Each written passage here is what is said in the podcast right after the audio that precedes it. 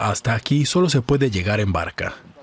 Donde una vez hubiera calles y casas habitadas, ahora solo se ve agua maloliente y montones de desperdicios. Una auténtica catástrofe para los habitantes de la ciudad serbia de Obrenovac, al suroeste de Belgrado. Hay muchos cadáveres de gatos y perros.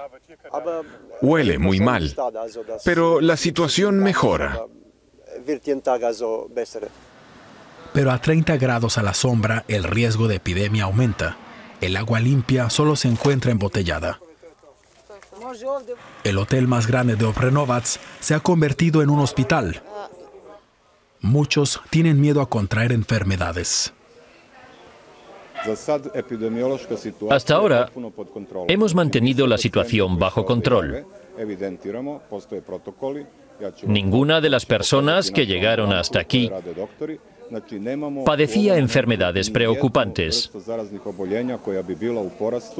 Las enfermedades intestinales y los esemas son las molestias más frecuentes que se tratan en este hospital, pero las filas de gente que quiere ser tratada son cada día más largas. Por suerte tenemos medicamentos. 20 países de la Unión Europea ya han ofrecido su ayuda para afrontar la catástrofe. El comisario europeo de política regional, Johannes Hahn, y el ministro serbio de Exteriores, Ivica Dacic, se han desplazado hasta el lugar para evaluar la situación.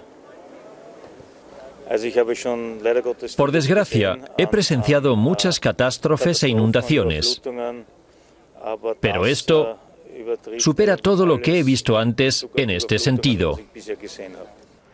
Serbia necesita recibir urgentemente ayuda financiera de la Unión Europea, a pesar de que el país todavía no forma parte de la Unión.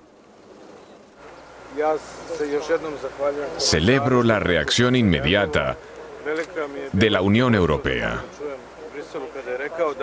El comisario Johannes Hahn me ha comunicado que los socios europeos han expresado su voluntad de ayudar a Serbia lo antes posible. A pesar de ello, pasarán meses antes de que la situación vuelva a la normalidad. La ciudad de Shabats se encuentra a 30 kilómetros. Aquí la situación no es tan grave. Un equipo ruso de rescate se prepara para volar de vuelta a Moscú.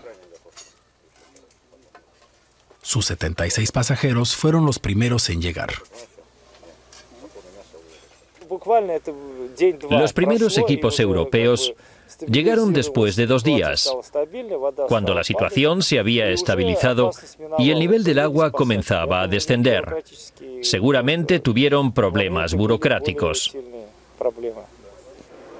Pero antes de embarcar, celebran la amistad entre Serbia y Rusia. Aquí se puede leer Viva Rusia. Los rusos salvaron a cientos de personas durante las inundaciones. Su misión ha concluido. Y la ayuda se extiende a 70 kilómetros en la vecina Bosnia.